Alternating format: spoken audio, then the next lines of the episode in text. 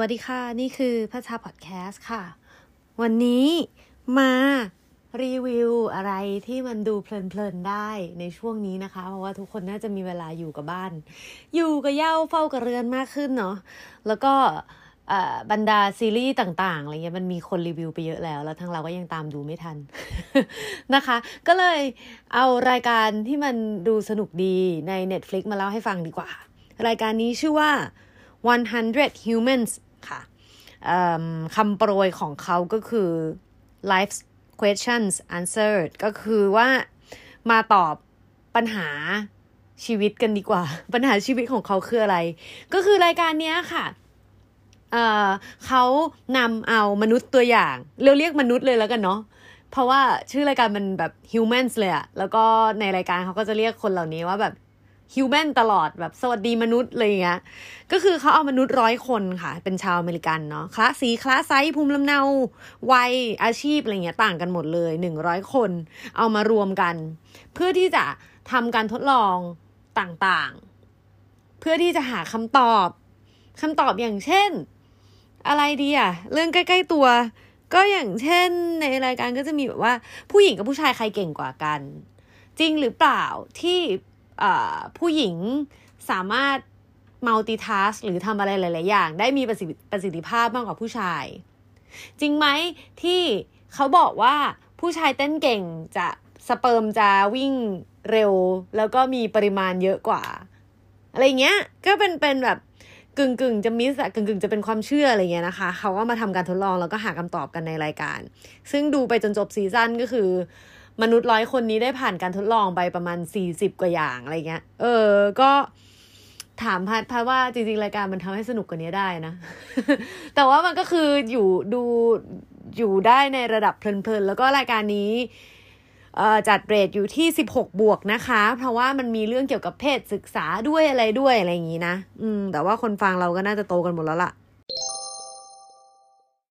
เอาล่ะ ในบรรดาการทดลองต่างๆนะคะ มันมีอยู่ episode หนึ่งที่พัดสนใจ ก็คือมันอยู่ใน episode ที่ 5 ค่ะ episode นี้ชื่อว่า pain versus pleasure นะคะ มันเป็นการถามคำถามว่าอะไรที่จะทำให้มนุษย์คล้อยตามหรือทำตามได้มากกว่ากันระหว่างให้รางวัลกับให้บทลงโทษ เออ ยกยกตัวอย่างในชีวิตก็อย่างเช่นแบบว่า ให้สั่งให้เจ้าหมานั่งแล้วให้ขนมอะไรอย่างนี้นะใช้กับมนุษย์ก็ได้เหมือนกัน หรือว่าห้ามฝ่าไฟแดงจะมีกฎลงโทษ นี้นี้นี้นี้นี้ผิดกฎจราจรแล้วก็โดนตำรวจจับอะไรอย่างนี้เป็นต้นนะคะยกตัวอย่างชีวิตง่ายๆ ใช่ไหม แต่ว่าในใน episode เนี้ยในรายการเนี้ยเขาทำการทดลองขึ้นมาอย่างหนึ่งค่ะ ก็คือว่าอยู่ดีๆเขาก็เอาเหล่า humans เนี่ยมาฝึก โชว์หมุนจาน หมุนจานคืออะไรคือ ที่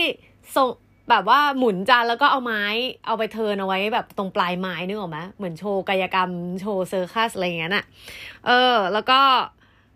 เขาก็มีการฝึกฝึกฝึกกันเป็นชั่วโมง เสร็จปุ๊บเนี่ย แต่ละคนน่ะ ก็จะต้องมาโชว์หมุนจานให้กับครูกับพิธีกรรายการอะดู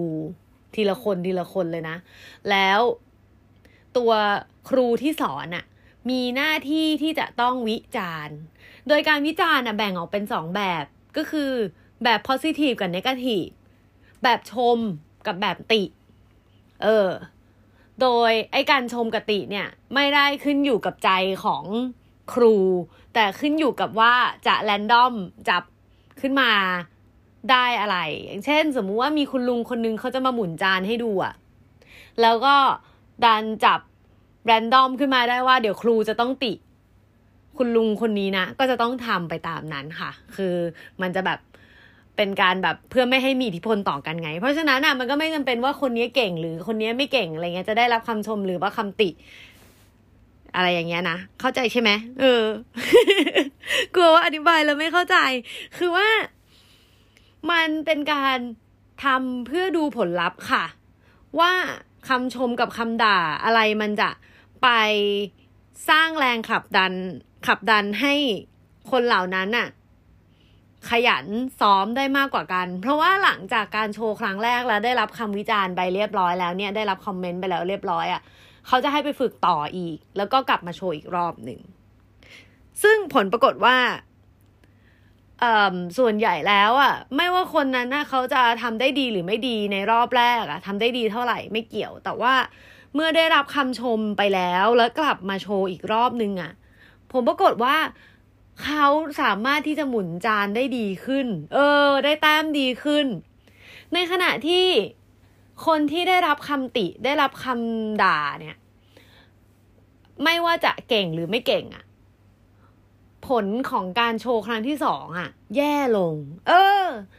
อะไรอย่างเงี้ยพัดก็รู้สึกว่า มันน่าสนใจดีนะ แล้วมันทำให้พัดกลับมานึกถึงสิงานที่ตัวเองเคยทำด้วย ทั้งเป็นคนที่ถูกวิชาวิจารณ์วิชาญปะถูกวิจารณ์แล้วก็ไปเป็นกรรมการประกวดร้องเพลง การไปทำหน้าที่เป็น commentator หรือแม้กระทั่งการเป็นครู มันมันทำให้กลับมาคิดว่า เออเออเวลาที่เราไปเป็นกรรมการหรือ commentator ในเวทีต่างๆ อะไรเงี้ย เราได้อ่าพูด comment ในเชิงไหนไปบ้างวะอะไรเงี้ย ก็จำได้บ้างไม่ได้บ้าง แต่ว่ามันจะต้องใช้เทคนิคต่างกันหมดเลยนะ เออ คือที่เล่ามาทั้งหมดเรื่องการทดลองเมื่อกี้เนี้ย พัดไม่พัดไม่ได้รู้สึกว่าเราเราจำเป็นที่จะต้องชมอย่างเดียว อืม ไม่จำเป็นที่จะต้อง encourage เขาอย่างเดียวอะ่ะ เพราะว่าหลาย ๆ ครั้งอะ่ะ เราเองเราก็รู้ว่า สมมุตินะพาไปเป็นกรรมการให้เวทีหนึ่งอย่างเงี้ย แล้วเขามีเวลาให้เราคอมเมนต์แค่คนละหนึ่งนาทีอะเราก็จะรู้ว่า ระหว่างการที่เราชมเขาหนึ่งนาที กับการที่เราชี้ให้เห็นถึงสิ่งที่สามารถพัฒนาได้อะในหนึ่งนาทีนั้นอะแน่นอน คนที่ได้รับคำชมอาจจะได้กำลังใจก็จริงค่ะ แต่ว่าก็อาจจะไม่สามารถพัฒนาตัวเองได้ตรงจุดเท่ากับคนที่เขาได้รับการชี้ช่องโหว่ในตัวเขาอะไปอยู่ดีอะไรเงี้ยพัดคิดแบบนั้นนะ ซึ่งของแบบนี้พัดว่าการเป็นครูหรือการเป็นคอมเมนเตเตอร์ต้องมีจิตวิทยาพอสมควรในการมองว่า คนนี้ใช้วิธีชมแล้ว มันจะทำให้เขาพัฒนาตัวเองได้ดี หรือคนนี้ใช้วิธีแบบวิจารณ์ตรงๆอย่างของพัดอย่างเงี้ยพัดรู้สึกว่าตัวเองอะ่ะ ชอบให้คนมาชี้ให้เห็นมากกว่าว่าตรงนี้ยังทำไม่ดีนะ พัฒนาอย่างนี้อย่างนี้ดีกว่าอะไรเงี้ยเออมากกว่าที่จะได้รับคำชมแบบเดียวล้วนๆเพียวๆอะไรเงี้ยค่ะแล้วหรือบางคนอะพัดก็มีเหมือนกันมีเพื่อนมีเพื่อนใกล้ๆตัวนี่แหละ ที่แบบจะต้องเหมือนได้รับแรงกดดันอะถึงจะ แสดงพลังแฝงออกมาได้ดีกว่าอะไรเงี้ย เออ เพราะนั้นพัดว่าพัดว่าการทดลองมันก็มันก็ทำให้ได้เห็นแหละค่ะ ว่าคำชมมันเป็นเหมือนแรงบันดาลใจที่ดีเหมือนกันแต่ว่าก็ไม่เสมอไปอะไรเงี้ยเพราะว่ามันขึ้นอยู่กับบุคคลมากกว่า แล้วก็ขึ้นอยู่กับว่าเรารู้จักเขาแค่ไหนอะไรเงี้ยเนาะอืม แล้วก็ เอ่อ ถ้าสมมุติว่า EP นี้จะบอกให้คุณคุณเอาไปใช้ยังไงได้บ้าง พัดว่า เอ่อเวลาที่มีใครทำอะไรแล้วเขายังทำไม่ได้ดีอะค่ะพัดว่าเริ่มต้นด้วยการให้กำลังใจกันก่อนที่จะไปจิก ไปจิกหรือไปแซะเขามันก็น่าจะดีเหมือนกันเนาะเออ เพราะว่าการทดลองมันก็โชว์ให้เห็นแล้วใช่ไหมล่ะว่าเขาจะเขาน่าจะแบบมี potential ที่จะทำได้ดีขึ้นอะไรเงี้ย เพราะฉะนั้นนะคะมันอาจจะเริ่มด้วยการชมก่อนก็ได้ แล้วหลังจากนั้นน่ะ เราดูว่าเขาสามารถที่จะรับคำวิจารณ์ของเราได้เราค่อยชี้ให้เห็นถึงแบบสิ่งที่แบบมันบกพร่องหรือว่าหรือว่าพูดเนี่ยเนี่ยเนี่ยพัฒนาพยายามจะเลือกภาษาที่ใช้มากๆเลยนะ ระหว่างการพูดที่บอกว่าเธอมีข้อด้อยตรงนี้ กับการพูดว่าคุณยังสามารถพัฒนาตรงนี้ไปได้อีกไกลเลยอะไรเงี้ยเออคนฟังก็รู้สึกต่างกันแล้วเพราะฉะนั้นนะคะมันก็ขึ้นอยู่กับวิธีการเลือกใช้คำพูดด้วยแหละ จริง ๆ แหละ ว่ามันจะทำให้คนฟังเขารู้สึกยังไง แล้วเขาแบบว่าจะสามารถที่จะแบบเฮ้ย